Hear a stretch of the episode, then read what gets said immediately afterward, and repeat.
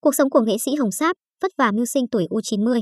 Nghệ sĩ Hồng Sáp từng mang đậm dấu ấn thanh xuân của thế hệ nghệ sĩ thuộc về thập niên 60, 70, 80 khi đảm nhận loạt vai diễn như Đào Độc trong vở Lưu Kim Đính, vở Tâm Cám hay các vai cụ già trên sân khấu cải lương.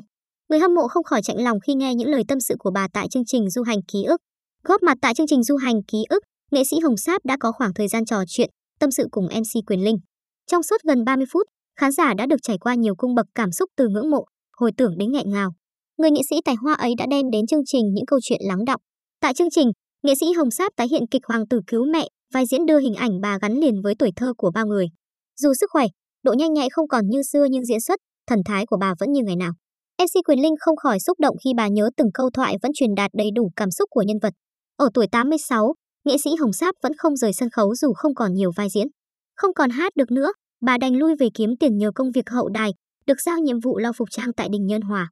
Khán giả không khỏi xúc động khi cái khổ, cái nghèo, cái buồn cứ dính lấy bà từ thở còn bé thơ cho đến tận bây giờ. Nghệ sĩ Hồng Sáp tâm sự cùng MC Quyền Linh. Tôi đi theo mặc đồ cho nghệ sĩ giá 300 ngàn đồng một đêm.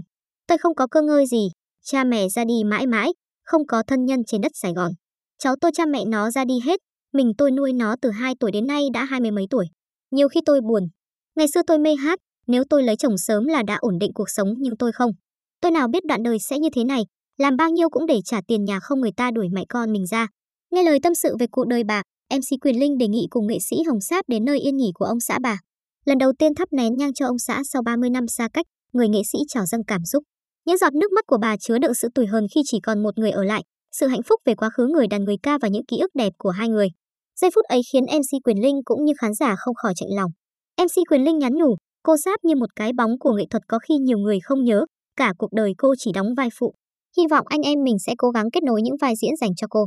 Tiếp tục chương trình, nghệ sĩ Hồng Sáp và MC Quyền Linh đến thăm nghệ sĩ Mặc Can. Tại căn trọ cũ, hai người đã trò chuyện rất thân mật, kỷ niệm đi diễn cùng nhau tràn về.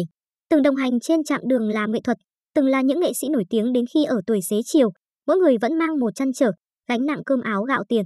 Dù vậy, hai nghệ sĩ vẫn rất lạc quan, vui vẻ. Ở cái tuổi gần đất xa trời, đáng ra nghệ sĩ Hồng Sáp đã có thể thoải mái nghỉ ngơi, tận hưởng tuổi già nhưng gánh nặng mưu sinh vẫn đè nặng trên vai. Dẫu nhiều khó khăn nhưng mỗi khi nhắc đến chuyện nghề, ai cũng thấy rõ đam mê, máu nghề của bà rất mạnh mẽ.